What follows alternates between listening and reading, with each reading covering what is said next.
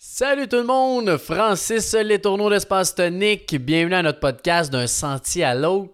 Ce matin, je vais vous partager une petite tranche de vie euh, avec les employés. Ce matin, on a fait une belle méditation. Euh, on a pris 4 minutes là, en commençant notre journée à 9 h. À tous les jours, on a quelque chose qu'on fait. Puis ce matin, on a fait une petite méditation. Puis c'était tellement simple, c'est de prendre un 4 minutes, puis c'est une méditation guidée, de voir la lumière à travers ton corps à chaque fois que tu expires puis t'inspires, de voir comment ça rayonne en dedans de toi.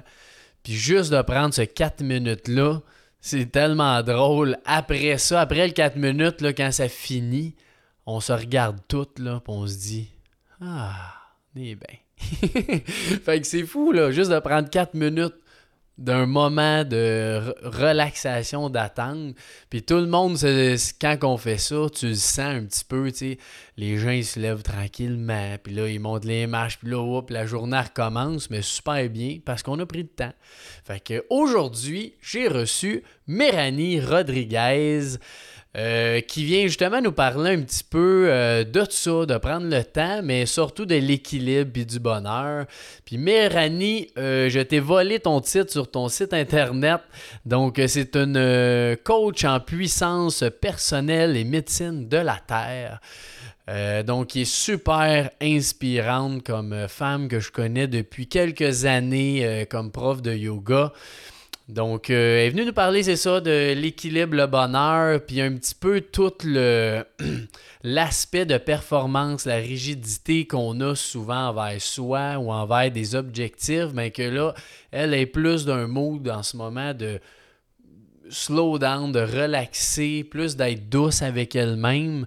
Fait que c'est vraiment, vraiment intéressant parce qu'on le sait aujourd'hui, c'est quand même, on est beaucoup dans cette performance-là, dans toutes nos sphères de vie.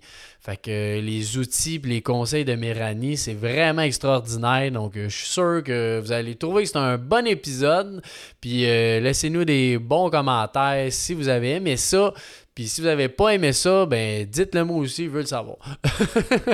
fait que je vous souhaite un bon épisode, bon podcast.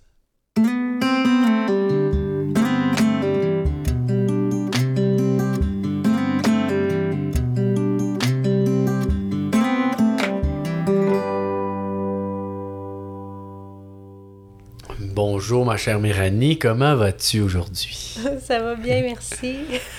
Content de te recevoir aujourd'hui à notre beau podcast, que tu as accepté euh, de venir nous voir, me voir puis jaser ensemble, ça va être super cool.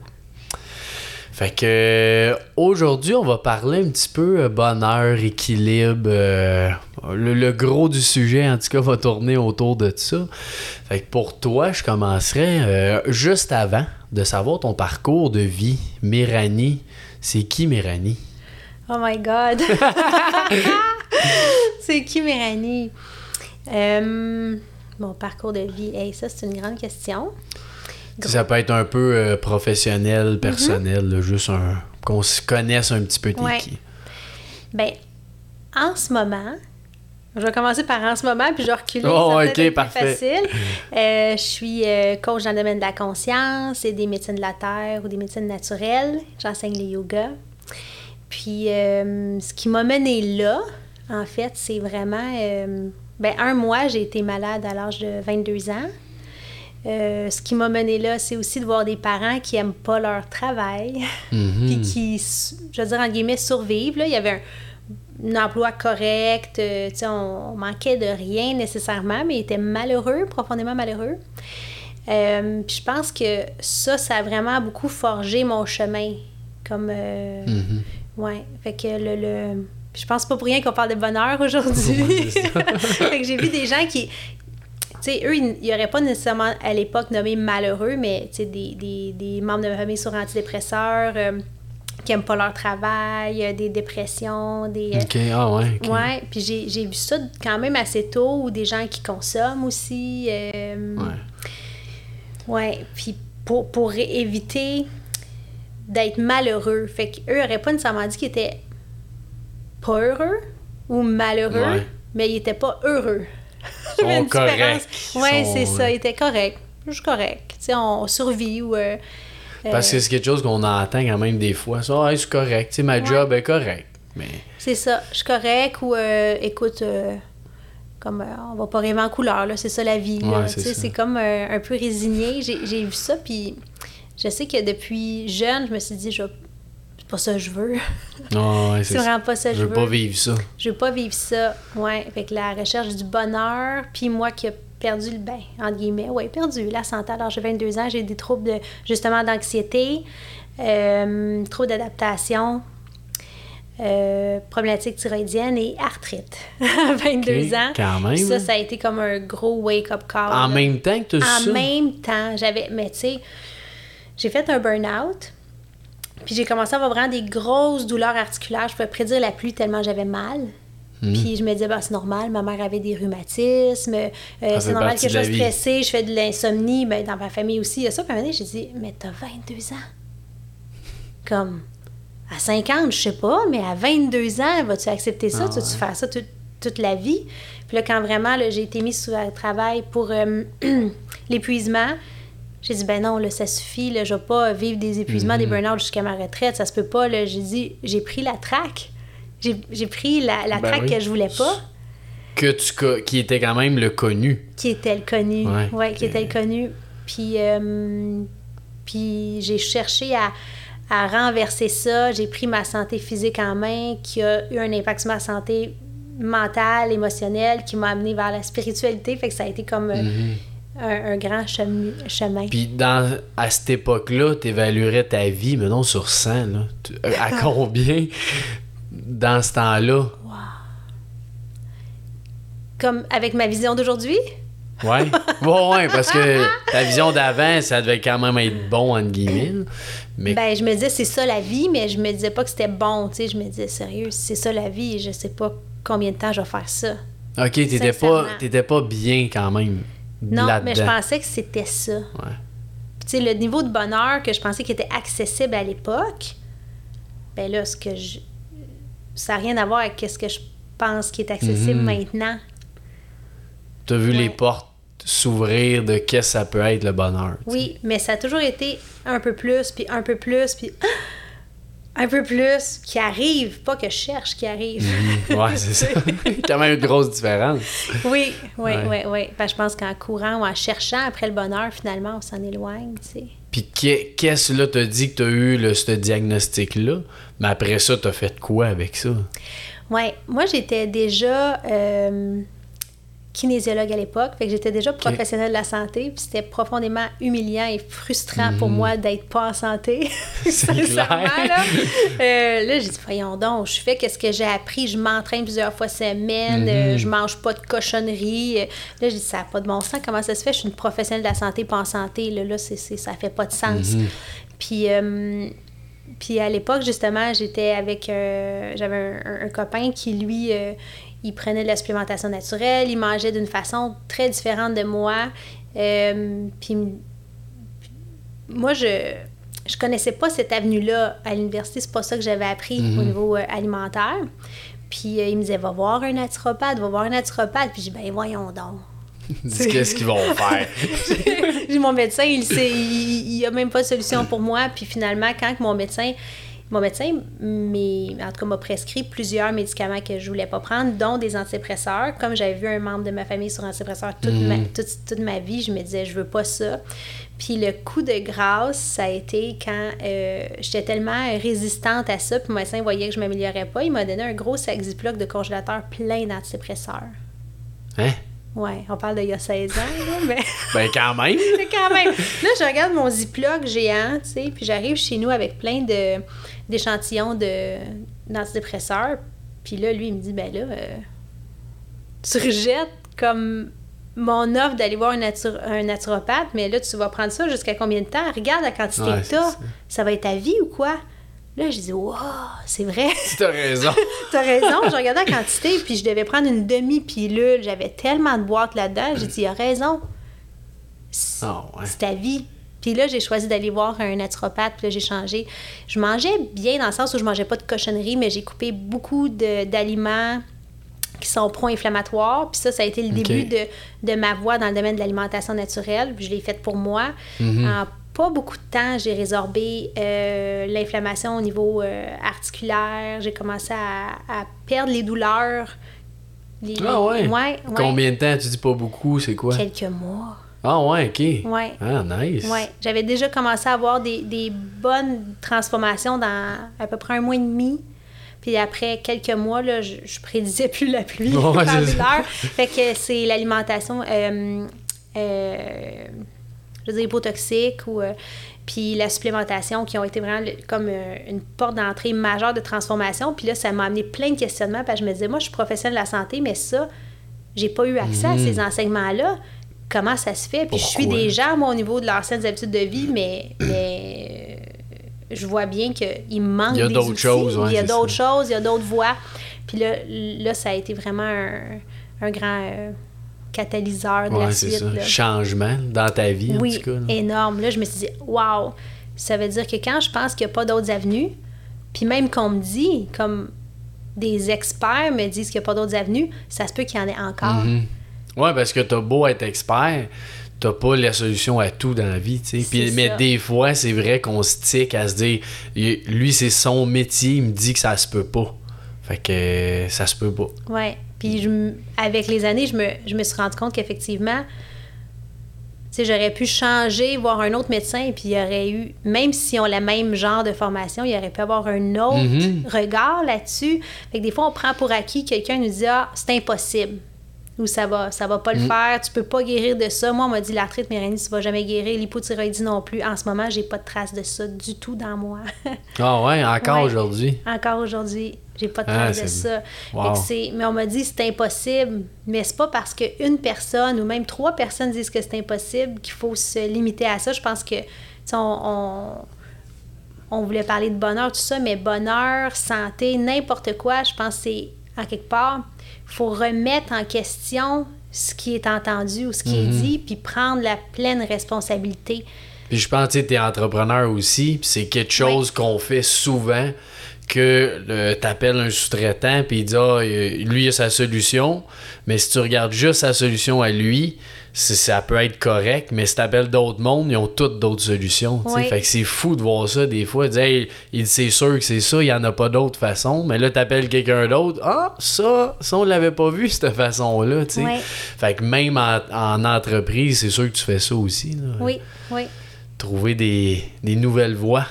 Oui, Ouais, puis cool, quand ça. on parle à différentes personnes, finalement, ils ont des créativités différentes, puis ils ont des, des, des parcours différents, que ça fait que ça ouvre des nouvelles voies, puis après, c'est à nous de voir qu'est-ce qu'on choisit de faire, là. Mhm. Puis dans ce temps-là, t'étais-tu, euh, t'avais-tu développé ton côté un peu plus spirituel ou? Pas beaucoup. non? Non, euh, quand j'étais plus jeune, comme enfant, adolescente, c'était plus présent. Après ça, il y a eu comme une coupure euh, où je me suis complètement refermée, en fait, à la spiritualité. Puis euh, jusqu'à après cet événement, c'est Ouais. comme, euh, tu sais, là, j'étais dans travail, euh, réussite des études, j'étais beaucoup plus dans Mhm. quelque chose de très cartésien, puis action, là. Puis, à- puis après, par exemple, le, le burn-out, euh, a fallu que j'aille voir plus au niveau psychologique, émotionnel, puis ça, ça a Ouais. naturellement ouvert comme Ouais, ouais, c'est. des questionnements plus grands, là. Ouais. Ouais. Ah ouais, ok. C'est intéressant. Puis c'est, t'as-tu un- une façon que t'as faite que tu te rappelles d'un outil ou quelque chose que quelqu'un t'a dit qui t'a marqué de ce moment-là ou? Rien? Oui, Ouais. c'est par rapport au bonheur. Euh, pour vrai, là, au point où j'étais rendue à l'époque, euh, on me demandait qu'est-ce que j'aimais, puis, puis c'est... Il y a plein de gens, sincèrement, là, en tant que coach en ce moment, là, je vois beaucoup de gens qui vont me dire « je sais pas ce que j'aime, je sais plus Mhm.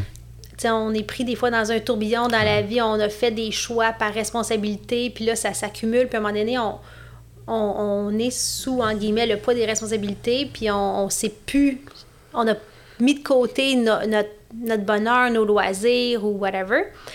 Euh, fait que si jamais vous ressentez ça, vous sachez que vous êtes vraiment pas seul. Euh, mais à l'époque, je savais plus ce que j'aimais. Je faisais des choses parce que c'était bon pour la santé ou parce que euh, j'avais appris ça ou parce que c'était important pour ma carrière ou je faisais beaucoup de choses par obligation. Tu sais, le fameux Mhm. il faut, là, le il faut était vraiment présent.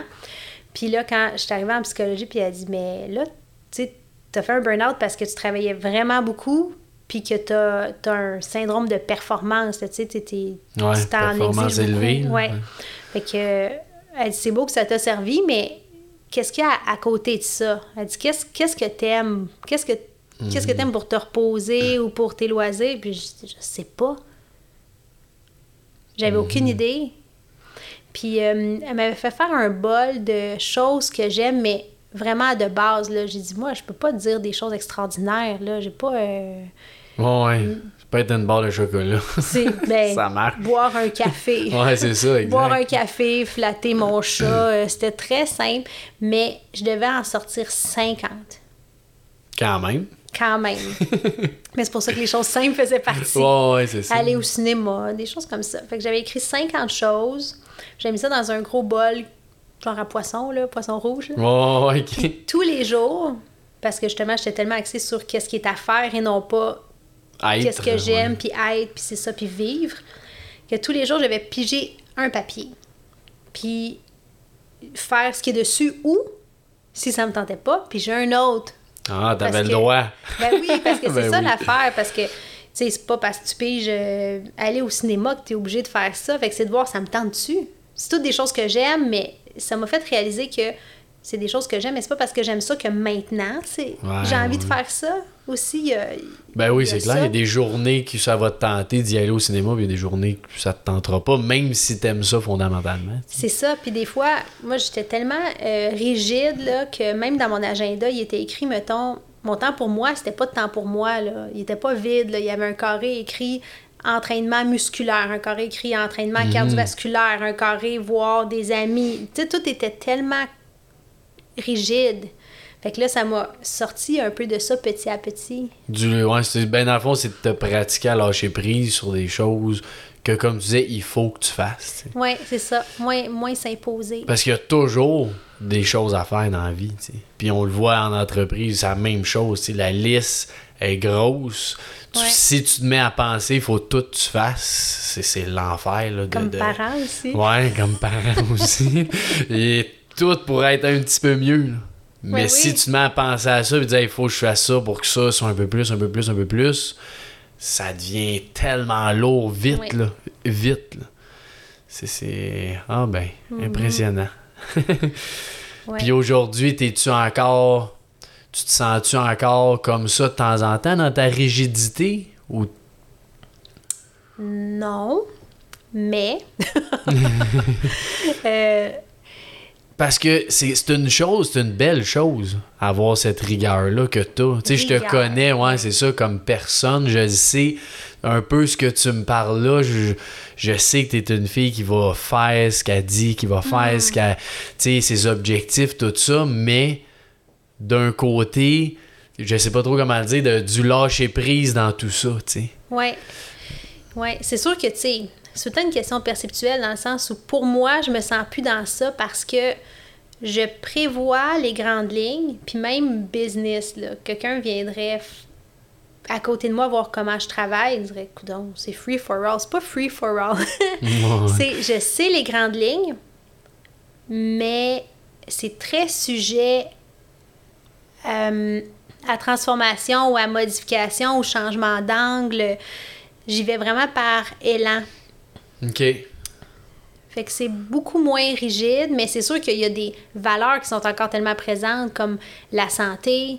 Euh, pour moi, je suis vraiment moins rigide qu'avant, mais pour quelqu'un d'autre, je pourrais être assez rigide dans le sens où, tu sais, j'ai gardé une alimentation qui est hypotoxique, fait que la plupart du temps, ben, je mange pas de gluten, euh, je bois pas de produits laitiers, euh, euh, je cultive la majorité de mes aliments, je mange bio, tu sais, pour certains, c'est comme, oh my god, c'est rigide, mais comparativement à avant, c'est hyper souple parce que... Mais je pense que c'est- toi qui le sais si c'est rigide ou non. C'est pas l'autre personne. Tu sais, si pour toi, ça te fait du bien de manger comme ça puis cultiver tes trucs, c'est pas quelque chose de rigide pour toi. Exactement. Puis c'est- là que l'équilibre, ça devient quelque chose de vraiment subjectif dans le sens où euh, mon équilibre n'est pas nécessairement ton équilibre, puis mon équilibre d'aujourd'hui n'a rien à voir avec avant. Mhm. Non. Mais avant, je n'étais pas dans l'équilibre. Puis comment je le sais? C'est parce que j'étais malheureuse dedans. Ouais.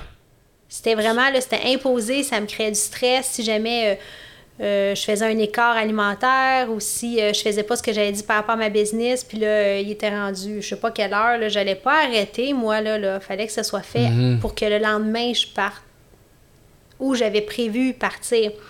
Là, maintenant, c'est, c'est beaucoup moins prévu, il y a des grandes lignes. Si c'est pas fini, ce sera fait une autre fois, c'est par priorité, puis Ouais.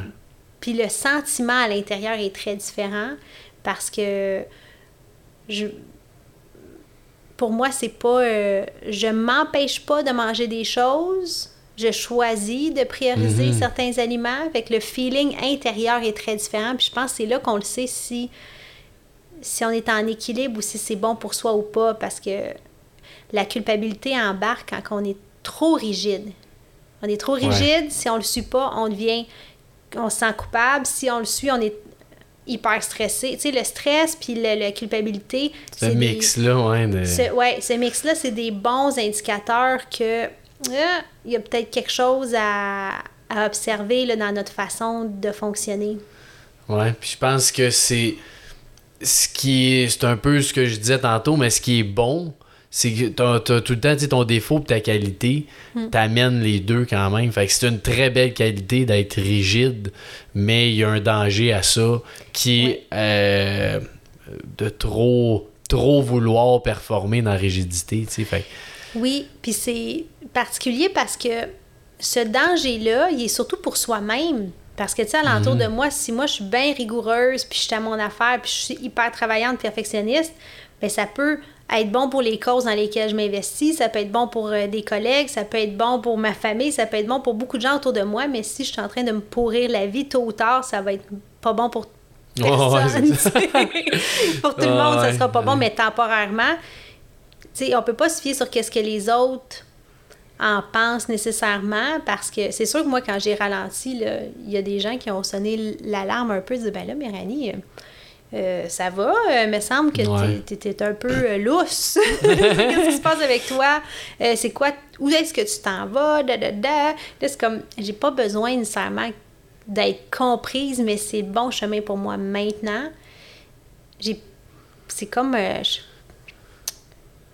je sais pas comment le verbaliser, mais c'est sûr que de partir de l'hyper-performance puis de, d'être hyper présent comme vers tes objectifs ou les autres, puis de retourner dans quelque chose qui est plus équilibré pour soi, il y a un temps, là, il y a un temps que Mhm. l'extérieur va réagir un peu, mais éventuellement tout se place. Puis même dans après ça, équilibre. quand même, comme c'est toi qui l'as dit tantôt, la, la perception que quelqu'un a de toi, t'es peut-être vraiment pas équilibré pour lui. Oui, Mais parce que égocentriquement, on veut quand même, je pense en tout cas, qu'on on, on pense qu'on fait la meilleure chose. Fait que des fois, on reflète ça sur quelqu'un, dit Hey, il devrait faire ça. ouais. Il serait bien mieux, mais la personne n'a pas nécessairement besoin de ça dans sa vie. tu sais. C'est ça, puis ça, ben ça pour moi, ça a été quand même un, un moment particulier parce que j'étais tellement impliquée dans beaucoup d'affaires, puis hyper investie, puis quand j'ai pris un pas de recul, mais puis là, je parle pas d'il y a 15 ans, là, dans les dernières années, j'ai refait un autre grand... Slowdown. Oui, c'est ça. Euh, puis je pense qu'on va en faire toute notre vie, là, mais ça, c'était un gros slowdown, un gros recul de dire Oh, attends une minute, là. Euh, pour être plus présente à, à- à mon équilibre, à moi, à ma vie spirituelle, j'ai besoin de prendre un pas de recul par rapport à toute cette espèce de performance de carrière, même si j'aime ce que je fais, même, même si les causes me tiennent à cœur. Puis j'ai eu un, un moment où, où- où ça a été pas facile parce que avant, moi, j'étais pas en équilibre, mais, mais j'avais, vu que ça faisait longtemps que j'étais dans ça, ça avait l'air d'être l'équilibre. Ouais. Quand j'ai ouais. reculé, là, j'avais l'air comme si j'étais devenue, quoi, léthargique ou... euh, Tu fais plus rien dans ta comme tête. Ouais, c'est ça. Fait que euh, ça a pris un temps pour l'extérieur et pour moi de, de se placer parce que moi, je ben là, j'en fais beaucoup moins, c'est correct? Là, je non, non, tu as choisi ça, c'est. C'est un nouveau parcours, respect, il n'y a, pas- y a pas de problème. Rappelle-toi, avant, c'était de l'hyper-performance. Tu as choisi de reculer. Ah oui, c'est beau. Non, c'est ça. Puis c'est-tu quelque chose que t'évalues souvent? C'est-tu à tous les jours, toutes les semaines, tous les mois? euh? Non. Non, pas aussi souvent que ça, mais euh, je dirais que plus ou moins au trimestre. Puis si je passe droit, assurément à ma fête puis à Noël. Ah ouais, ok, c'est deux places. C'est que- deux places, c'est sûr qu'il va y avoir un questionnement, à savoir euh, overall, là, en général, dans les derniers mois, comment je me suis sentie. Puis je suis encore sur la bonne track. Comme, je suis heureuse. Mhm. Tu sais, au jour le jour, on s'en rend un peu compte, mais je trouve que ça prend des fois un, un pas de Moment de recul, puis une recul, vue ouais. d'ensemble, de dire, euh, comme là, quand j'ai vraiment beaucoup ralenti, j'ai dit là, euh, c'est bizarre pour moi d'être aussi ralenti. Mais c'est un choix intentionnel. Puis là, j'ai dit, je vais me laisser quelques mois pour voir qu'est-ce qui arrive. Il y a toute une, un- un- une quantité de peur aussi parce que Ah, c'est sûr. quand on est très actif, puis, puis on génère beaucoup de résultats, il y a comme une association, en tout cas dans mon cas, il y a une association mentale que même si je veux plus être au top, mettons, mais si je ralentis autant, je vais-tu crasher? Ouais, c'est ça. Est-ce que, est que mes projets vont crasher? Même est-ce que, est que moi, je vais devenir comme euh, trop veg? Ou, euh, Ouais, c'est sûr que ça me tentera plus, puis... c'est ça, je suis devenue léthargique. euh, je Ouais. dis, qu'est-ce qui, qu'est-ce qui va se passer? Puis, ben, au bout d'une couple de mois, on va réévaluer. Puis là, ah non, tout, tout, tout tient vraiment bien en place. C'est juste une nouvelle approche, tu sais. Puis la dernière fois que t'as été... euh, tu sais, que t'as dit que t'as ralenti, Ouais. c'était-tu à, à Noël ou à ta fête? Ou t'as vu ça ailleurs? Euh, la dernière fois que j'ai fait un gros move, euh, ça a été euh, à ma fête post-pandémie. Ah ouais, OK. Moi, ma fête était en avril, fait que c'était comme après le premier gros ralentissement, là, après le confinement. Ouais. Puis il y avait beaucoup de mes contrats qui avaient tombé. Euh, au niveau de la famille, c'était assez chaotique. On s'est séparés, nous autres, dans ce temps-là. Fait que euh, il y a eu tout un, un questionnement à savoir euh, qu'est-ce qui fait qu'on en vient là, Mhm. puis la façon que je vivais avant, est-ce qu'elle fait encore du sens avec qui je suis maintenant? OK, ouais. Mm. Puis c'est- ma question était dans le fond, si c'était à ta fête, c'est que tu as pris le moment de te poser cette question-là ou la question est venue par toi-même? C'est drôle, hein? Je... C'est pas comme si je mets dans mon agenda euh, d'être Ouais, avec moi-même pour analyser ma vie. C'est pas ça que je fais, mais ça se fait à ma fête, puis dans le temps des fêtes, proche de jour de l'an, Naturellement. naturellement, ça se fait. Mais possiblement que ça vient peut-être un peu du fait que dans le passé, je prenais des dates de réévaluation, euh, Mhm. De Pour l'année qui vient. Ouais. mais là, c'est pas intentionnel, mais ça Ben, si tu l'as déjà fait, c'est peut-être ça, que ça. là, ça devenu une. Ouais, c'est possiblement devenu une habitude. Qui est une bonne habitude, tant mieux, tu sais. Ouais, ouais, OK. ouais. Ah, Puis tous les jours, je trouve que c'est beaucoup, même en affaires, euh, pendant un bout de temps, là, je regardais, j'avais des objectifs quotidiens, objectifs Mhm. hebdomadaires, objectifs mensuels, puis à un moment donné, j'étais tout le temps en train d'évaluer, évaluer, évaluer, puis là, c'était hyper anxiogène. Je dis, donne-toi un break, Ah, ouais. fais des objectifs de trimestre, après ça, de, de décortique en mois, puis là, respire, là. Puis on va ça. évaluer au bout du trimestre, là, tu sais, si vraiment on s'en va dans le mur, on va s'en rendre compte, c'est pas grave. Ouais, ouais, déjà au trimestre, c'est bon. Tu sais, ben, on va s'en rendre compte même un peu avant. On va dire là, on n'avance pas vers l'objectif de trimestre, là, mais pas tous les jours, puis toutes les. En tout cas, Ouais, moi, ça me c'est facile de se mettre une grosse pression avec ça. Ouais. Puis, je- oui, ça crée des résultats, mais à quel prix? Moi, c'est ce que je me suis rendu compte. Mhm. C'était. Finalement, le prix était trop cher à payer Ouais, c'est ça. pour moi. Puis c'est quand même un. Je dirais pas un combat interne, mais tu sais, quelque chose qui est tout le temps dur à évaluer, ça. De se dire, j'ai un objectif autant en entreprise que soit c'est c'est des amis, un couple, n'importe Mm. quoi. De dire ton objectif, puis après ça, bon là, je m'en vais vers mon objectif, mais j'en fais-tu trop, tu sais, pour l'atteindre? C'est-tu trop pour moi ou je le fais parce que j'aime ça, tu sais? Fait que je trouve, je sais pas, toi, tu vas, tu sais, là, je viens d'avoir un exemple, mettons, je veux, je veux faire un- un- une formation de coaching avec. euh, ça, c'est un programme de Tony Robbins. Tu as 100 heures de coaching à faire. Puis tu as 6 mois que tu fais 2 heures de classe par semaine, mettons. Puis là, c'est un c'est quelque chose que j'aimerais vraiment faire. Mais là, je me questionne en ce moment là, à se dire j'aimerais vraiment ça, mais ça va me prendre 2, 4 heures par semaine de placer ça, tu sais. Fait que si je veux atteindre cet objectif-là, je suis obligé de prendre ce temps-là. Ouais. Mais comment tu verrais ça, toi, cette- est-ce que je mets toute l'énergie pour faire l'objectif ou c'est-tu trop pour moi, ça? Hmm. Quand j'ai des questions comme ça, parce que tu sais, quand il y a des grands, grands, grands élans, ben on a le choix de sauter direct dedans, mais quand il y a un questionnement, parce que j'entends, il y a- il y, a un doute, parce que il y a une conscience que c'est engageant, puis ça va Mhm. prendre la place de d'autres choses qui est important. Moi, je vois ça comme on a à peu près cinq grandes valeurs ou priorités du moment. Ben, habituellement, c'est pas mal les mêmes qui durent tout le temps, là, mais mettons, là, t'as eu un bébé, c'est un peu différent. Maintenant, il y a, il y a bébé Ouais, et famille, tu sais, ouais. qui, qui- il y a une nouvelle catégorie. Nouvelle étape. Ouais. Fait que je regarde mes, mes cinq grandes priorités, puis je me dis, euh, admettons que c'est justement euh, ma, ma contribution par euh, ma carrière. Bon, le coaching Ouais. peut faire partie de ça, ma famille, mon couple, ma spiritualité, bon, ma santé physique. Fait que mettons qu'on dit que c'est les cinq grandes valeurs. Puis là, ben, celui-là, ben, ça rentre dans les cinq grandes valeurs aux priorités, parfait.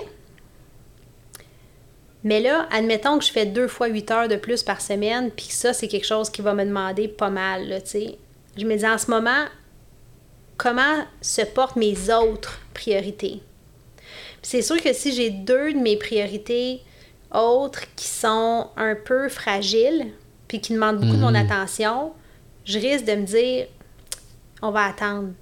Mais si les quatre autres ou trois sur le lot sont assez solides, ben je me dis pourquoi Ouais, pas. Comme par exemple, ben ma famille est super importante, euh, mais pendant certains objectifs d'affaires que j'avais ou d'objectifs spirituels, ben là, je mettais beaucoup plus de temps dans ma formation ou dans ma présence dans ces, dans ces projets-là. Ma famille, c'était comme statu quo. Ben, mon père est tombé malade, puis il a commencé de la chimio. Ben c'est sûr que là, moi, euh, ça là, ça prend de la présence. Ouais, c'est sûr. Fait que là, j'ai dit, ben si mon père est malade, il a besoin de moi pour aller à la chimio, euh, je, je sais pas qu'est-ce qui va se passer avec lui, c'est une récidive, ben là, je dis, ben sais-tu, euh, ça, ça devient une, tu sais, ça reste tout le temps, mettons, les cinq priorités, mais cela vient de monter beaucoup, là. Ouais. Fait que c'est sûr que les autres vont descendre. Fait que les autres, c'est comme un dimmer. Ouais, les autres sont encore là, mais ils vont être un peu sur, sur le cruise control pendant un temps parce que ça, ça, ça prend de la Mhm. place. Fait que ma business va être encore là, ma contribution va être encore là, ma vie spirituelle va être encore là, ma santé physique aussi, mais ça se peut que je me donne pas d'objectif de santé physique ou de, de, de, de, de business Mhm. précis autre que de maintenir le cap pendant que, que je m'investis là-dedans. Dans ton autre sphère, ouais. Ouais. Ah, c'est intéressant de le voir comme ça. Fait que je me dis, qu'est-ce qui va en payer le prix? Puis là, je dis, ben non, là. Mais non, là, en ce moment, là, ça, c'est trop instable. Puis je peux pas. Ouais. Je vais remettre à plus tard. Puis quand t'as le temps, de quand tu vois que t'es plus fort, si on veut, dans tes sphères, ben là, tu peux en mettre plus ailleurs. ouais. Ouais, c'est ça. C'est juste, ben là, ben, la santé physique va bien, la, la- mettons, la spiritualité va bien, euh, la, la carrière va bien, la famille va bien. Ben là, euh, tout, tu pourquoi go. pas? On est, on est Ah mûr. On est mûr Ben pour oui, un certain. autre défi, tu sais. Ah Pourquoi ouais. pas? Fait que là, je peux faire un nouveau défi de santé physique. Peut-être, là, j'ai le goût de m'investir un peu dans le jeûne, c'est correct, mais des fois, j'ai pas l'énergie de faire ce genre de choses. Mhm. Ouais, c'est ça, ok. Mm. Puis au début, t'as parlé de, de la médecine de la Terre. Hmm. Tu peux-tu nous en parler un petit peu? Ouais. Euh, ce qui rentre dans la médecine de la terre, c'est les médecines naturelles, euh, comme par exemple, tantôt je parlais d'alimentation hypotoxique. Mhm. Euh, ça, ça en fait partie. L'alimentation naturelle, la supplémentation, les herbages, les plantes médicinales. Puis c'est-tu, c'est-tu fait pour guérir ou c'est des trucs pour prévenir? ou les deux. Ouais. dans un monde idéal, on serait toujours en prévention. Ouais. Si on prenait vraiment soin de soi avec justement ce que la Terre nous offre, puis la vie nous offre, parce que il y a la Terre, il y a l'humain, si on avait des relations significatives, du temps pour soi, euh, Oh, ouais.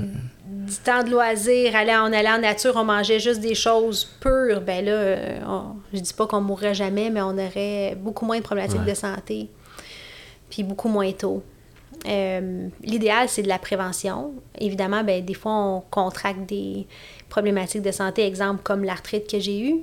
Puis, euh, Mm-hmm. Bon, moi, je peux pas, j'ai j'ai pas le droit de dire que les médecines alternatives et naturelles guérissent et soignent. Mais Ouais. les médecines naturelles existent depuis des millénaires. C'est juste. euh, récemment, j'écrivais justement un texte sur l'Ayurveda, qui est, qui est la médecine ancestrale de l'Inde. Elle ressemble, ben, elle, est aussi, elle prend aussi racine dans les mêmes euh, genres de médecines que les médecines du Tibet ou hippocratiques. Euh, Puis ces médecines-là mettent de l'avant la vie. C'est des médecines de la vie. C'est- comment prendre soin de la vie en soi, euh, puis de la vie autour de soi pour cultiver la vie et résorber, dans le fond, de la façon que ça fonctionne, ces, ces médecines ancestrales-là, c'est... Admettons que toi et moi, on avait les deux la même problématique de santé, on n'aurait pas le même protocole de guérison. Parce qu'on est deux personnes différentes. Parce qu'on est deux personnes différentes qui vivons dans des environnements différents, qui avons des habitudes de vie différentes. Donc, ce serait analyser tout ce qu'on tout ce qu'on est le plus possible, puis il serait mis en place des pistes de, de solutions différentes. Ah ouais. Donc, on est à la base de nos maladies. Ouais, si on veut. Là. Puis je pense que c'est au Japon qui font qui ont les plus hauts taux de, de centenaires. Ouais, c'est un peu ça qu'ils font, là, ouais, ouais. c'est ça. Ouais. C'est qu'ils sont toujours actifs toute leur vie. tu sais. Les, les centenaires, je pense qu'ils ont encore des projets, puis ils cultivent la terre, puis ils font plein de trucs. tu sais. Il y a beaucoup de pays qui ont beaucoup de centenaires, comme euh, en Inde aussi, là, des, des grands et vieux yogis. Là. Ah ouais. c'est c'est lieux où il y a plusieurs centenaires et plus. c'est des, des lieux qui ont compris que la santé physique n'était pas juste le reflet du physique. Mhm. Fait que oui, les habitudes de vie, l'alimentation, l'hydratation, le sommeil, c'est super important. Là. Euh, manger sainement, mais c'est des. Je sais pas comment dire ça, là, des peuples qui ont compris euh, que qu'est-ce qu'on contracte au niveau émotionnel a des impacts sur le corps physique. La façon dont on pense a des impacts sur le corps physique. Et donc, si on veut vraiment rétablir la santé, on peut pas juste s'adresser au corps physique. Ouais, parce que tu- c'est sûr que tu dois connaître euh, Joe Dispenza. là. Mais tu sais, t'as tellement d'histoires là-dedans que c'est impossible là, que ça arrive. Puis les docteurs, puis il y a plein de monde qui disent que ça se peut pas. Mais ça arrive. C'est pas un miracle, c'est- s'ils prennent action d'une autre façon que ce qu'on Ouais. connaît aujourd'hui. Global, en fait. Exact, ça, c'est des ouais. médecines tellement vieilles. Il y a un documentaire qui s'appelle Heal, comme guérir, Mhm. euh, Heal Documentary. Puis justement, c'est plein de gens qui, ont, qui sont atteints de problématiques graves de santé, là, comme cancer, phase terminale. Puis ils sont suivis par euh, des, des chercheurs, des médecins, mais aussi des, des professionnels de santé euh, alternative dans leur guérison, fait qu'ils prennent pas nécessairement, ben, dans ce documentaire-là, terre-là, dans, ils prennent pas de, de médicaments euh, synthétiques, ouais, des médicaments ouais. de synthèse, mais on travaille sur rétablir une alimentation vraiment naturelle, les herbages, la supplémentation, la pensée, euh, la guérison des blessures émotionnelles. Ils sont dans, dans des lieux hyper euh, contrôlés. Puis, euh, puis justement, il y a des chercheurs qui étaient hyper euh, résistants, puis on les voit dans le documentaire qui disent ben voyons donc. Puis Oh. ils disaient il y, a, il y a, il y avait à peu près 70 traits qui revenaient souvent, mais 9, 9 choses que tous ceux qui avaient réussi à guérir sans médicaments de synthèse avaient en commun, puis c'était justement euh, une forte raison de vivre. Ils avaient changé l'alimentation pour une alimentation naturelle, ils prenaient des herbages, des suppléments, euh, ils avaient guéri des vieux traumas émotionnels, il y avait une pratique spirituelle. Ah ouais, ok. c'est- Puis la majorité, en fait, des, des, euh, des neuf traits, là, je ne me rappelle pas par cœur c'est quoi les neuf, mais dans le fond, il n'y en avait que deux qui étaient d'ordre physique. Les sept autres étaient d'ordre spirituel émotionnel. Ah, et mentale. Ouais. C'est fou, hein? C'est débile, ça. Fait que là, on se dit, ben, si on contracte quelque chose au niveau physique, puis on s'attaque juste au physique, on passe à côté de quelque chose. Mhm. Ouais, ben, très intéressant. Puis, côté euh, bonheur et spiritualité, t'es dans. T'es dans quoi, là, en ce moment, là-dedans? Je suis dans quoi? Grosse question, là. mais- Je suis dans quoi? Euh, Tu sais, niveau spirituel, Méranie Ouais. est où, là, aujourd'hui? Euh, je sais pas quoi dire au niveau, niveau spirituel, mais c'est sûr que la spiritualité prend une grande place dans ma vie. Euh, quand je suis arrivée ici, moi, ça fait sept ans que je suis revenue sur la rive sud. Puis euh, j'avais ma business plus de supplémentation en ligne. Puis il est arrivé un temps où j'ai un grand appel, vraiment un grand appel intérieur de recommencer à enseigner le yoga. Moi, j'avais enseigné le yoga depuis 2001, mais j'avais pris une pause. Puis c'était comme, il faut vraiment que tu retournes au yoga. Je dis, OK. Puis là, j'ai décidé de reprendre une formation professorale, même si je l'avais fait une dans le passé. Puis c'est une formation beaucoup plus axée justement sur le- le- les, les racines ancestrales du yoga. OK. Puis toute la profondeur euh, du contrôle de l'esprit, euh, de, de- toute la profondeur spirituelle, les, les- les techniques de respiration, le corps énergétique, tu sais, c'est vraiment plus profond. Ben, le vrai yoga, en fait. Ouais, c'est le yoga complet. Puis j'ai repris une formation dans ça. Puis euh, depuis ce temps-là, euh, je plonge de plus en plus profondément dans ce qu'est le yoga. Le yoga, c'est, c'est si, on, si on veut juste le, le traduire textuellement, c'est l'union du corps et de l'esprit. OK. C'est ça que ça veut dire. C'est ça que ça veut Ouais. dire, c'est union. Union de, de- du corps et de l'esprit, mais en bout de ligne, c'est l'union avec tout finalement. C'est, une voie de réalisation de soi, mais pas réalisation de soi genre performance, accomplissement. Là. Ouais. Faut pas tomber là-dedans. Non, c'est comme apprendre à, à être en contact avec son corps physique, mais pas juste l'habiter. Comme qu'est-ce qu'il me dit par ses mots, par exemple, comme qu'est-ce qu'il me dit par sa, sa, sa résistance à la hanche dans ma posture.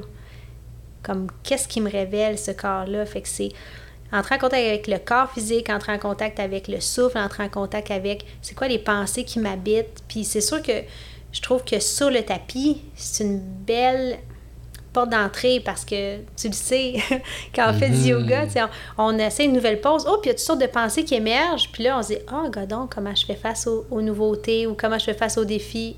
On, on- on prend conscience de nos pensées ouais, qui nous habitent. ouais. Euh, on lit ça au corps physique, euh, puis éventuellement, ben, si on a le goût, ben, tous les corps se révèlent. On a quand même plusieurs grands Mhm. corps. On a le corps physique, on a le corps mental, le corps émotionnel, le corps énergétique, l'âme. On est tout ça simultanément. C'est énorme. ouais. Ouais. Puis c'est une voie de découverte de ça. Puis je pense que je. C'est-tu toutes des sphères? Non, c'est ça. Pas veille d'avoir fini. C'est-tu toutes des sphères que tu travailles. Ben, je sais pas si on dit travailler, mais que tu prends soin tout le temps ou c'est des phases? Euh, tu parles des- des cinq corps? Ouais. Oui. Ben, si je regarde mes, mettons, 40 années de vie, il y a eu des années beaucoup moins conscientes, mettons, la Ouais, ouais. jeunesse. sais, on, on est un enfant. Mais quand j'ai commencé un développement comme euh, intentionnel, ça a commencé par le corps physique. J'ai été beaucoup appelée par... euh, j'ai fait des arts martiaux pendant 14 ans. J'ai euh, fait du yoga, de l'entraînement Mhm. privé. J'ai été beaucoup appelée par le monde physique. Puis à un moment donné, il y a une certaine maîtrise du corps physique. Puis, s- wouah, le burn-out est arrivé. Ouais, j'ai été invitée à aller voir à l'intérieur de moi au niveau émotionnel les, les traumas qui m'habitaient, comme qu'est-ce qui n'était pas réglé. Mhm. Fait que j'ai fait un, un- un cheminement là-dessus, plus euh, psycho-émotionnel. Euh, qu'il y a eu comme des grandes phases, tu sais, puis euh, après ça, il est arrivé un temps où justement dans ma carrière, j'avais des défis pour avancer, là, j'avais de la misère à... C'est comme, je faisais toutes les bonnes actions, théoriquement, puis j'aimais ce que je faisais, yeah, mais j'avais pas de résultat financier. Puis je me demandais pourquoi. Puis là, j'ai découvert quelqu'un que je pense que tu connais, qui est John Cobell. Ouais. Oui. ouais, ouais.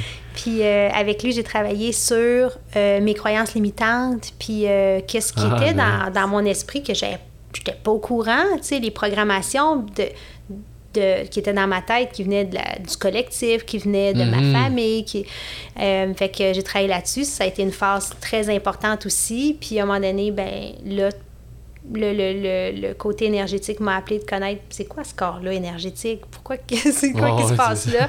Puis là, ben, ils s'alternent, mais sont simultanément évidemment toujours présents, là, tu sais. C'est. euh, Mais dans le sens, c'est est-ce que tes, tes cinq corps, est-ce que tu en es consciente à tous les jours, puis Hmm. tu les. Pas tu les améliores, mais tu les travailles à tous les jours, semaines? Ouais, ben j'ai tra... je sais pas comment dire ça. Ouais, J'ai- c'est pas J'ai travailler. travaillé la con... travaillé entre guillemets la conscience de chacun pendant ces grandes phases, puis une fois que c'est comme si j'étais allée à la rencontre de chacun. Puis maintenant que je les connais, les connais ces, Mhm. ces cinq corps là, je les maîtrise pas parfaitement évidemment parce que je pense que quand on est en totale maîtrise, on n'est plus de ce monde. Ouais, ça. mais, mais une fois que j'ai rencontré chacun, chacune de ces parties-là de moi, mais après, c'est, on est dans, en tout cas, moi, je me sens dans une phase que, un peu tout le temps, mais je peux pas dire, c'est pas un travail comme tous les jours, je travaille sur Ouais, ça. c'est plus, ça. dans la vie de tous les jours, je suis consciente du fait qu'il y a différentes parties de moi qui interagissent, puis dans les différents défis qui sont vécus ou les différents moments d'expansion, ils Mhm. sont tous à l'œuvre, puis ils communiquent entre eux. Fait que des fois, il y a quelque chose qui, je sais pas, il y a, il y a quelque chose qui accroche. Qu'est-ce qui se passe? Ah, ben là, c'est ici que ça se passe. Là, c'est le corps ouais. émotionnel. Il y a quelque chose que j'ai pas vu, que j'ai pas traité, là, puis on va en prendre soin. Puis là, tu vas être attentive à ça. Puis là, je vais être attentive aux besoins, mais j'ai pas une pratique. euh, ma pratique spirituelle, elle est pas, elle est pas rigide. Ça veut Mhm. dire que tous les jours, je, je suis en conscience de, de moi. Je sais que je suis pas juste une machine physique, mais je suis aussi Ouais. une machine physique. Je veux manger sainement, euh, puis faire des choses qui cultivent ma joie, puis qui prend soin de la totalité de ce Puis que ta je suis. tu pratique spirituelle, ça veut dire, est-ce que tu en fais à tous les jours? Parce que justement, tu es Ouais. consciente de toi, tu es consciente de ton Ouais. corps. Donc, ça reste. Mais est-ce que c'est. Je sais pas comment le dire. C'est-tu pas officiel? Tu As-tu des moments officiels, entre Ouais. guillemets, que tu dis là, euh, je suis plus là-dedans? Ou, euh, Ouais, je comprends ce que tu veux dire. Euh, ben, oui, mais c'est pas. euh, c'est pas comme du travail. Ça veut dire qu'à tous les jours, il y a quelque chose qui est lié à ça. Ça peut être que je fais une pratique de yoga. Ça Ouais. peut être que je vais marcher en forêt. Mais ça peut être aussi que je suis en train de jardiner puis je connecte profondément à la vie qui est devant moi. mhm. Tu sais, c'est, ça peut être de manger avec les gens que j'aime, mais d'une façon qui est hyper présente. Fait que c'est pas nécessairement euh, je me mets à genoux puis je prie ou je me mets euh, sur un tapis puis, puis je médite, mais ça Ouais. peut être ça aussi. Mais je pense qu'idéalement, en tout cas, pour moi, c'est, c'est. Mais ça prend une pratique avant. Je comprends que, tu sais, j'ai tellement fait de yoga de façon euh, intentionnelle Ouais, c'est ça, puis ouais. quotidienne, tu sais, puis là, je l'enseigne presque tous les jours. C'est pas tous les jours, En mais. plus, ouais. Ouais. Fait que c'est sûr qu'il y a une phase où tu le vis d'une façon peut-être un peu plus euh, dans l'horaire ou un peu plus euh, officielle. Ouais, cédulé, là. Oui, cédulé, c'est ça. Pour éventuellement, possiblement vivre ça à l'extérieur du tapis ou du coussin de méditation, puis se dire, ben, écoute, là, en ce moment, je suis en train de me chicaner avec mon chum ou euh, je comprends pas, euh, je, je comprends pas qu'est-ce qui se passe avec telle personne, mais c'est un moment parfait pour être dans notre spiritualité, de dire, OK, attends, je Ben vais être à l'écoute, qu'est-ce qui se passe en moi, euh, comment je peux accueillir ça. Je pense que c'est euh, ça le but, c'est d'être capable de le vivre un peu comme tu le fais tout le temps. Tu sais, tu peux te laver les mains puis faire comme sais, il y a de l'eau puis je sens mes mains ensemble. puis c'est, c'est, c'est- Oui. Ça, ça fait un moment que tu, tu t'as vécu dans ta journée. Qui est rien, en guillemets. là. Ce moment-là, il est rien. Puis il est tout à la il fois. est tout, Puis c'est, ça, ça me fait penser, c'est euh, une de mes euh, grandes professeurs qui s'appelle Sylvie Tremblay qui disait justement le samadhi, qui est comme l'état de pleine euh, béatitude, là. Ben, ça se vit euh, en faisant des choses extraordinaires, ça se vit assis sur le tapis, mais ça se vit aussi en faisant la vaisselle. Ouais, ça. Puis moi, j'aime ça que, quand elle a dit ça parce que, tu sais, quand j'ai étudié le yoga, mais plus euh, ancestral, j'ai lu beaucoup de vieux ouvrages. Puis, tu sais, souvent, c'était des histoires de, dans des grottes isolées. Puis, je pense qu'on n'est plus à cette époque-là, que la spiritualité, c'est comme euh, isolé du monde. Mhm. Je pense que je pense que l'objectif, c'est de le vivre dans le monde, puis dans les choses simples, parce que c'est là que ça prend tout son sens, là, tu sais, de... Ben oui, parce que tu veux, veux pas de la spiritualité, tu peux le vivre toujours quand tu la vis comme ça, mais ça te prend des moments précis de une heure ou que tu as besoin d'un coussin ou quoi que ce soit, c'est bien plus dur de le faire souvent. Oui. Parce que t'as pas ces moments-là dans la vie, tu les as pas tout le temps, en tout cas. Ouais. Fait que finalement, c'est juste la conscience, puis la pleine présence, puis l'émerveillement pour la vie. Puis ça, ça se fait mhm. comme euh, en jasant ensemble.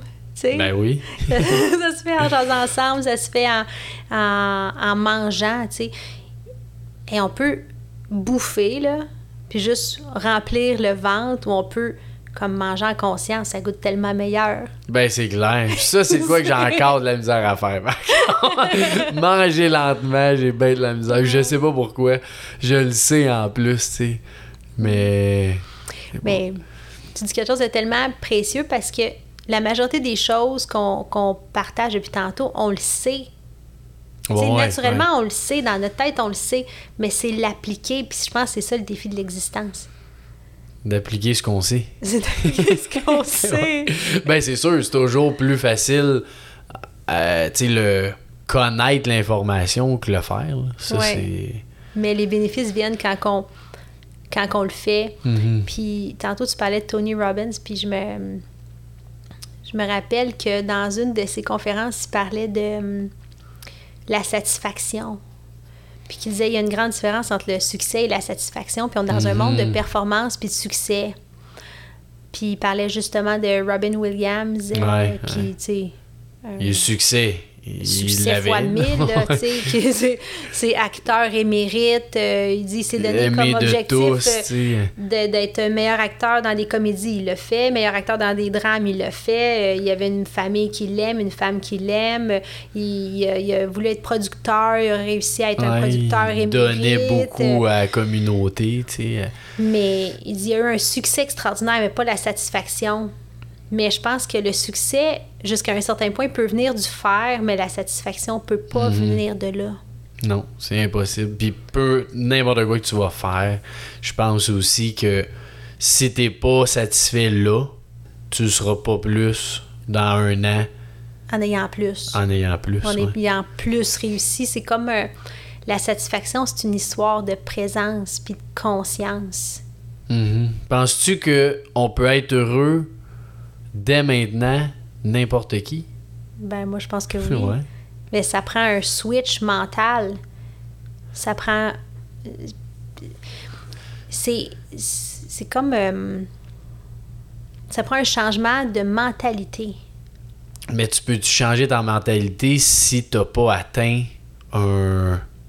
Tu sais, comme toi, tu as un déclencheur, c'est comme un burn-out, quelque chose qui t'a déclenché ça. Mais penses que c'est possible de le changer? Oui. Ouais? Je pense que c'est possible, mais c'est sûr que euh, moi, je me sens chanceuse d'avoir vécu des problématiques tôt dans ma vie. Parce que l'humain a tendance à pas changer s'il n'est pas obligé. Ou s'il n'y a pas un désir mmh, ardent de changement. Mais s'il y a un désir qui est là, mais qu'il n'y a pas encore de grand drame, why not? c'est sûr qu'on peut changer la façon de voir, on peut travailler sur notre, notre esprit. Puis idéalement, clairement, c'est là, avant qu'il soit trop, pas trop tard, mais qu'il soit plus tard. oui, ça revient à ce qu'on parlait au niveau de la santé physique, c'est de la prévention. Exact. On peut commencer à être conscient, on médite, puis on écoute qu'est-ce qui se passe dans notre tête, puis on va dire Wow, il s'en passe des affaires. Mm-hmm. Je ne savais pas que je pensais tout ça. C'est déjà ça, déjà de s'arrêter 3-4 minutes, puis de respirer, puis d'être là, d'essayer d'être là. Au mhm. début, ça va être ça, ça va être j'essaie d'être là. Puis là, on va entendre les épiceries, on va penser ailleurs, qu'est-ce que l'autre a dit, on va penser à ce qui est à faire, puis on dit oh, OK. puis à force de cultiver ça, tu sais, c'est quelques minutes, ça peut être quotidien, ça peut être autre chose. Là. Puis là, on se rend compte qu'il y a de plus en plus d'espace qui se crée dans les pensées, puis qu'on peut être beaucoup plus présent à ce qui, à ce qui ce est. qui est là, mm-hmm. aujourd'hui.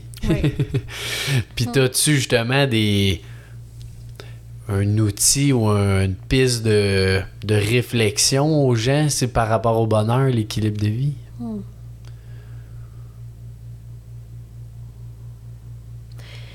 Ouais. une piste de. Pardon. Un truc, genre? Ouais, ça peut être un truc, ouais, ou une réflexion que tu as, ou un outil que tu prends que. Ouais. Euh, un outil, c'est vraiment l'arrêt. On est tellement, tellement, Ah tellement ouais. tout le temps en mouvement. Puis quand on n'est pas en mouvement, ben on ouvre des, des, des, des plateformes. euh, Nos cellulaires. euh, c'est ça, pour, pour que l'esprit soit en mouvement. Puis je pense qu'une des, des choses les plus précieuses euh, que je pourrais partager, c'est de prendre un temps d'arrêt, mais sans la stimulation. Ça me ramène à, à 17 ou 18 ans, j'ai fait ma première retraite de silence. mhm, n'est pas fait encore. Combien de temps? C'était trois jours. Trois jours, ok. Puis je savais pas trop dans quoi je m'embarquais. Moi, je faisais un voyage avec les autres personnes du Oh groupe. C'était pas... T'étais avec eux, là. Tu suivais. Je suivais.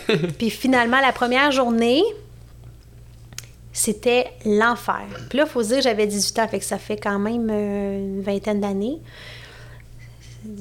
Un peu plus que 20 ans. Ça veut dire que, tu sais, il y avait pas de- moi, j'avais pas de cellulaire, là. Fait que je me dis, aujourd'hui, là, le défi est de taille pour les gens qui sont tout le temps sur les réseaux sociaux, là.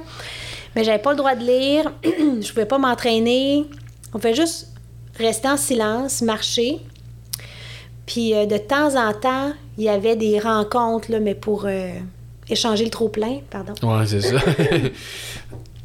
Puis c'est pas mal tout ce qu'on faisait. Il n'y avait pas, pas des histoires de faire du yoga, faire ci, faire ça. Non, faire rien. Être. Mhm. On mangeait. Puis on se levait tôt. c'est des journées de quoi? euh, 10, 10 heures? On se levait vers 5 heures. On couchait sur place, évidemment. On se levait vers 5 heures, puis on se couchait vers euh, 10 heures. Ok, quand Mais même. à pas parler à personne. Puis quand on croisait les gens, on se regardait à peine. La première journée, j'ai, j'ai trouvé ça profondément souffrant. Puis à un moment donné, je me suis mis à pleurer. J'ai pleuré, pleuré, pleuré, pleuré. Le deuxième jour, c'est comme tolérable. Puis le troisième, le troisième, j'étais dans une paix. Tu commençais à difficile sentir. à décrire. ouais, ouais. Ouais. Puis euh, on est tellement pas habitué de prendre des temps d'arrêt où il n'y a pas de musique, il n'y a pas de lecture, il n'y a pas personne comme en contact avec soi, juste le vide. Mais dans ce vide-là, je pense qu'il y a pas mal toutes les réponses. Mhm. C'est quand tu dis prendre ce temps-là d'arrêt, c'est-tu vraiment juste tu t'arrêtes puis t'essaies de faire passer tes pensées ou même pas? Tu fais juste arrêter. Tu t'arrêtes. C'est drôle parce que maintenant j'aime méditer, mais dans le passé, je, je détestais ça parce que je pensais que ça voulait dire penser à rien. Ouais, c'est dur. Fait que là, je m'arrêtais. Là, j'étais là. Ah, je Rien, pensais rien, tellement pressée de penser à rien. Puis j'essayais de pousser mes pensées, mais dans le fond, c'est vraiment exigeant de faire ça parce que l'humain a à peu près euh, plus qu'une pensée par seconde. là. Ouais, c'est genre 60 000 par jour, là, de quoi de C'est même. comme, je pense que c'était 70 pensées ou un peu plus Ouais, par, se- minute. Là. C'est dur de les enlever, là. Ouais, mais ce qu'on peut faire, c'est juste être présent aux pensées, par exemple. Puis à force d'être présent aux pensées, puis juste d'être un observateur, pas s'accrocher aux pensées. Mhm. Sais, une pensée arrive, c'est comme Ah, je pense à ça, ok, c'est intéressant. Bon, je laisse aller. Tu sais, c'est comme au lieu de rentrer dans la pensée puis de l'amplifier, éventuellement, il y a de l'espace qui se crée entre les pensées. Juste ça, d'essayer d'être présent. Puis si c'est déjà trop, parce que ça se peut que ça soit trop, parce que le silence, c'est très inconfortable, Mhm. ben observer le souffle, ça peut être une belle façon. On ferme les yeux puis on observe le souffle. Là, on se concentre sur l'inspiration et l'expiration. Ça, c'est faire quand même quelque chose, on s'entend là. Ouais, parce que t'es concentré, veux, veux pas. ouais, mais ça peut être une façon plus accessible au début que d'observer les pensées parce que Ouais, des fois, euh, dépendamment de la personne, là, qu'il soit habitué ou non, mais des fois, c'est vrai que ça peut être très inconfortable ouais, de juste être dans le silence. là. Tu sais, C'est ça qu'il faut aujourd'hui. On a tout un téléphone, on a tout de quoi qui est tellement facile à prendre. Tu sais, c'est de quoi aujourd'hui que, que je fais souvent. Maintenant, je vais au garage, des affaires de même, que tout le monde est sur ton, son sel, tu sais, mais souvent, je fais juste être assis. Pour dire, j'ai quasiment l'air bizarre, tu sais, d'être assis, puis j'attends. Fais rien. ouais. Mais aujourd'hui, on dirait que c'est bizarre de faire ça. Puis je, le- je veux, là, je veux le prendre, mon Oui. mais je me dis comme non, non, prends-les pas, tu sais. ouais, mais il on- y a de quoi d'inconfortable à faire ça, fait que c'est spécial pareil, tu sais. Oui, on est rendu tellement hyper stimulé. Mais là, quand on arrête la stimulation, c'est là qu'on peut entrer en contact avec soi. Puis c'est sûr que ça peut être inconfortable parce que des fois, on n'a pas le goût d'entrer en contact avec certaines affaires. Ouais, ça c'est sûr. sais. Puis si t'as pas le goût, tu fais quoi? Parce que t'en as besoin, mais t'as pas Oui, le goût. c'est ça. c'est ton choix. Si, si t'as pas le goût, ben observer le souffle, c'est peut-être moins challengeant qu'observer les pensées ou, ou les émotions. ou, euh, Mais tôt ou tard, moi, je pense que c'est une bénédiction d'aller rencontrer ce qu'on n'a pas le goût de Mhm. rencontrer. Mais on y va un pas à fois, faut pas non plus puis, Pousser, euh, ouais, c'est ça. mais c'est quand même sortir de sa zone de confort, c'est toujours dur, mais Ouais. je pense que c'est toujours on grandit toujours là-dedans. Ben oui, puis pour certains, ça peut être juste de mettre le chronomètre pour trois minutes, puis s'empêcher de prendre le téléphone, puis de fuir dans le téléphone pour trois minutes. Ben oui, C'est déjà une pratique en soi. ouais. Qui est très bon Ben oui. à faire. là. Oui. Juste ça, tu sais, c'est super simple, mais. C'est, c'est drôle, dans un atelier de méditation que je donnais, on expérimentait plein de façons de méditer, puis justement, je parlais qu'éventuellement, l'objectif, c'est d'être présent, finalement. Puis l'idéal, ce serait de réussir à être présent avec les autres. Fait qu'on s'est placé face à face, puis je nous invitais à chacun regarder une personne. Mhm. Ça, là, pas évident. C'est sûr que non. Les gens étaient sûr. comme, oh my god, là, où est-ce que je peux fuir, là? Fuir dans Ouais, l'humour. regardez, euh, ouais, c'est ça. tu sais, comme fuir les yeux, euh, gosser avec les mains. euh, pas- Les gens, comme, trouvaient ça vraiment challengeant au début. Puis après ça, après qu'un cinq minutes, ils se sentaient tellement proches de l'autre. La majorité se faisait des hugs. Mais Ah ils se ouais, connaissaient hein? pas.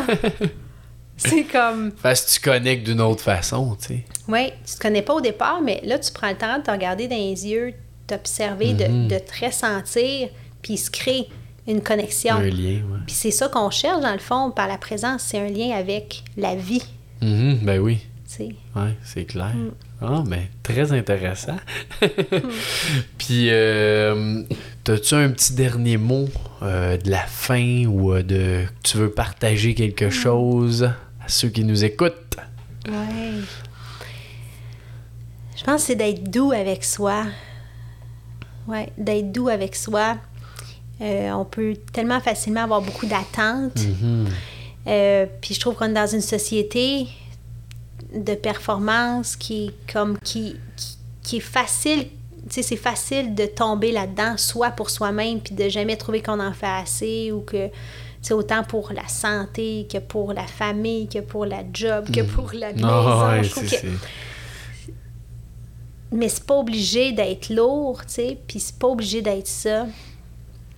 Puis euh, d'être doux avec soi, je pense que c'est... Ouais.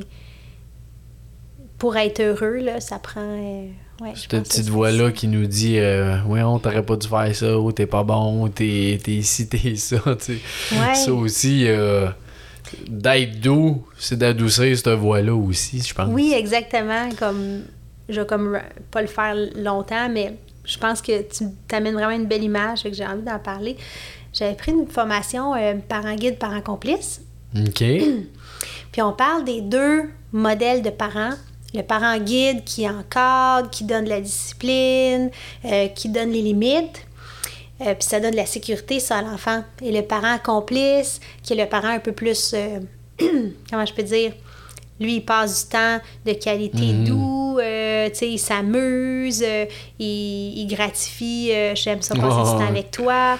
Mais on a tendance, je sais pas pourquoi, en vieillissant, à devenir pour soi-même juste le guide. Mhm. Fais ci pour t'améliorer, fais ça. Pourquoi t'as pas fait ci? Pourquoi t'as pas fait ça? T'as pas Mm. encore réussi ça. On a tendance à se parler comme ça puis à remarquer tout ce qui a pas été fait. Mais c'est rare qu'on se dit Hey! Vraiment là, aujourd'hui, t'as fait du beau travail, t'as, tu sais, t'as, t'as fait quelque Ah, chose de différent. Euh, bravo pour ta journée. Euh, je sais que ça n'a pas été évident. On n'a pas souvent le côté complice en soi, c'est je vrai, trouve. ouais. Puis pourtant, quand on est auprès d'un enfant, on se dit, ben moi, je- oui, je veux le guider pour le rendre en sécurité, mais je veux qu'il se sente aimé. C'est sûr que j'ai donner envie- les deux, c'est sûr. On veut donner les deux. Chaque parent veut donner les deux.